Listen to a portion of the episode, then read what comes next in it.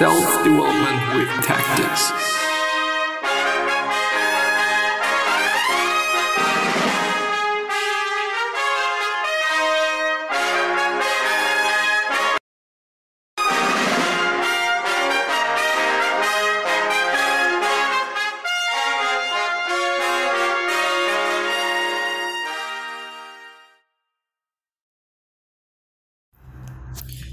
So let's actually go ahead with the article about um, what is it called? The philosophy and science of Stoic free will. Yeah, which apparently um, is about the free will, but as I've been going through it the last time, and I'm having to shut the windows so that it is not too loud. As I've seen the last time, it basically is about something that I've been, you know, kind of well, I've been philosophical about it for quite some time, but it is about creating meaning and purpose in life. But yeah, let's actually go ahead. I don't know where I've stopped, but I think that I'm gonna rather quickly.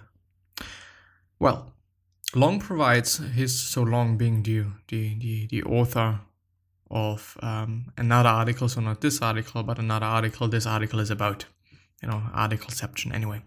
Long provides his readers with a very good discussion of why he ends up translating prohairesis with volition or volition, whatever. And it is well worth attending to his reasoning. He considers three other options moral purpose or moral character, will, and agency. He discards the first possibility, because prohairesis can be good or bad, while quote unquote moral has a positive meaning only. Moreover, the world is tainted uh, by later connotations that would distract and lead us to misunderstand the Stoic meaning. So, what about will? He has actually translated prohairesis that way occasionally, particularly because Epictetus does use phrases like, if you will, you are free. But again, the term has become loaded with especially Christian influenced meaning, and more importantly, it may lead us to uh, erroneously, er- erroneously, is it coming from arrow? Anyway, um, conclude that Epictetus is thinking of a faculty of the will distinct from assent and impulse, which he is definitely not. Agency says Long is a better alternative, and indeed it is the one used by modern Stoic Lawrence Becker throughout his throughout throughout his quote unquote a new stoicism, about which I have recently published a 10 part commentary, but Long isn't happy with agency either. Consider this passage. And who told you? It is your function to walk in a what? Unim unimpeded. Uh, what I was telling you is that the only unimpeded thing is the impulse. Wherever there is a need for the body and the body's cooperation, we have long ago heard that nothing is your own. Discourses, um, what is it? Isn't it four? I think it is four. 1.72 to 73. What Epictetus is reminding his students of here is that even our body the actions are not entirely up to us. We may decide to start walking, but we could be paralyzed by disease or chained to a wall by a tyrant, so the action is not entirely up to us. Only the impulse to perform the function, since quote unquote agency typically carries the meaning of actually doing things, not just willing them. Then I would have to agree with Long's take. Hence, uh, the final preference to for volition, which in modern psychology is quote unquote, the cognitive process by which an individual decides on and commits to a particular course of action. It is defined as what purposive striving and is one of the primary human psychological functions. As Long correctly points out, volition is not contradictory to a physicist. Oh, I'm sorry, not a physicist, but to a physicalist view of the world as determined by cause and effect. You know, whenever there's something happening, you know, there must be a reason for why it is happening. And so there's always a reason for why we are walking. You know, the question always is where it is stemming from, you know, what the reason is and what the cause is. You know, we often see the effect of things, but we unfortunately very, very, very often don't know the cause of it, which is bad when we're talking about science, you know, and in particular medicine as a science. Because, well, yeah, you know, you can have cancer, but this is the effect and not the cause, you know. But on the other hand, the effect might also be the cause of something else, you know. So the effect of a cause might be the cause for something else. Meaning, if you have cancer, which is the effect of, you know, maybe poor, I don't know, eating habits, maybe poor genes, maybe poor whatever, but this cancer can lead to you dying, quite, which is then the effect of cancer, isn't it? And there's another quote we take people to have volition irrespective of whether these are predetermined or independent of antecedent causation. Page 220. And moreover, modern psychological science considers volition to be, quote unquote, a process of uh, conscious action control with which becomes automized. See a link just above. But wait a minute. Isn't it a fact of modern science that free will, however one wishes to call it, is an quote unquote illusion? Specifically, didn't the famous experiments by Benjamin Libet, or Libet, whatever, back in the 1980s conclusively show that to be the case? Does that not mean, therefore, that the entire Stoic philosophy of mind, and hence the crucial idea of the dichotomy of control, is, as expressed by Epictetus at the very beginning of the Enchiridion, crumble under the pounding of modern science? Nope, not at all. On the contrary, Libet's experiments and subsequent others carried out since uh, specularly confirm the ancient Stoic intuition about prohairesis. Libet performed some fascinating experiments on conscious versus unconscious decision making beginning back in 1983. I didn't know about that. I didn't know about that. He asked subjects to follow the movements of a dot on a screen of an oscilloscope. The dot moved like the hands of a clock, but faster. Libet told his subjects to move a finger at a moment of their choice during the experiment, noting the position of the dot when they became aware of their decision to act. The experiment showed that the decision to move the finger entered conscious awareness about 200 milliseconds before the actual movement. But stunningly, there was a rise in the so-called readiness potential, which uh, which is thought to be associated with the preparation for action about 550 milliseconds before movement. So the subjects appeared to get ready to move the finger a full 350 milliseconds before they became conscious of their decision to do so. Indeed, in later experiments, the readiness potential has been shown to build up even as long as 1.5 seconds before movement. Taken at face value, Libet's results seem to show that we decide our actions unconsciously and that what we call consciousness is simply a late awareness of a decision that has been made. So basically, First, you do something and then you recognize that you're doing something. There are several well known criticisms of such conclusion, beginning with the obvious one that the experimental conditions have um, precious, what? Have precious little to do with what? Is it precise? Precious? Well, I don't know, little to do with the recursive complex behavior that we normally label, quote unquote, conscious decision making, and which is understood as a continuous feedback loop between what Daniel uh, Kahneman calls System 1, which is fast and subconscious, and System 2, which is slow and deliberate, brain processing systems. But in fact, it was Libet himself who rejected the facial quote unquote free will is an illusion interpretation of his own research. So here's a part of his commentary.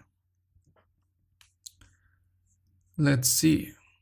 The finding that the volitional processes initiated unconsciously leads to the question is there then any role for conscious will in the performance of a voluntary act? The conscious will does appear 150 milliseconds before the motor act. Even though it follows the onset of the cerebral action by at least 400 milliseconds, that allows it, potentially, to affect or control the, the final outcome of the volitional process. An interval millisecond before a muscle is activated is the time for the primary motor cortex to activate the spinal motor nerve cells and through them then the muscles. During this final 50 seconds, the act goes to completion with no possibility of its being stopped by the rest of the cerebral cortex. The conscious will could decide to allow the volitional process to go to completion, resulting in the motor act itself. Or the conscious will could block or veto the process so that no motor act occurs. B.Liebe, or Libet, however, mind time, the temporal factor in consciousness, 2004, page 137. Um, amazing that the author of this article is actually pointing that out because people who would like to know more could start reading there, which is amazing. Note that the motor cortex is question, in question is part, surprise, surprise. What? Note that the motor cortex in question is part, surprise, surprise, of the frontal lobes, especially, or specifically part of the posterior border of the lobe called the precentral gyrus. Hmm. Gyrusfleisch, which I have suggested is the anatomical counterpart of both the hegemonikon and enables the faculty of prohairesis. Also, more recent research, summarized here, has led to a reinterpretation of Libet's original findings that align them even more with the intuitions of the Stoics. For instance, a group of researchers in Germany has modified the original protocol to test Libet's idea of a veto power exercised by conscious thought. Bear with me for a minute because some of the details are important. Subjects were asked to hit a foot pedal as quickly as possible after seeing a green light on a screen, but also to stop themselves from doing so i.e., cancel the move, cancel their own movements whenever a red light appeared. Researchers then put the red light under the control of a computer monitoring the participants' brain waves. The twist was that whenever the computer detected the above mentioned readiness potential building up, it would make a red light appear. In agreement with Libet's veto hypothesis, um, participants were in fact able to stop themselves from pushing the pedal, reversing the buildup of the action potential. Ah, I see. This is an amazing experiment. This was possible up until a point of no return. If the red light was too close after the green one, about 0.25 seconds, then the foot movement could not be completely inhibited. And there's more. A French team of neuroscientists published a paper in 2012 in the prestigious uh, proceedings of the National Academy of Science in which the in which they argued for a different interpretation of Libet's original experiment. They suggested that the readiness potential does not, in fact, signal the brain's preparation for a specific action. Rather, the potential goes up and show up and down randomly, but movement can only occur when a certain threshold in the potential is reached. Sure enough, uh, they conducted an experiment in which they asked subjects to press a button either at moments of their own choosing or when they heard a random click. The results show that the response to the random clicks were much faster when they happened to uh, coincide with a, again, random surge in the readiness potential than when uh, the potential happened to be what? Then oh, then when the uh, when the potential happened to be low. So the potential is not really a sign of an already made unconscious decision, but rather one of a number of co co, uh, co causes that facilitates the movement. All of the above seems to seems to me uh, eminently compatible with the Stoic take on volition. Please understand that I'm not suggesting that the ancient Stoics somehow anticipated modern neuroscience. That would be preposterous. They knew nothing about action potentials, and they even got particularly or spec. Spectacularly wrong the anatomical location of the hegemonikon because they thought it is the heart, but you know it's actually the brain. But uh, their intuition, uh, their intuitive understanding of human psychology, on which they built their moral philosophy of action, was right on target, which makes their philosophy perfectly compatible with modern cognitive science. For another example of such compatibility, this one uh, concerning the Stoic treatment of emotions as cognitively informed, see here. So there's no magic here, the Stoics were simply astute observers of human nature.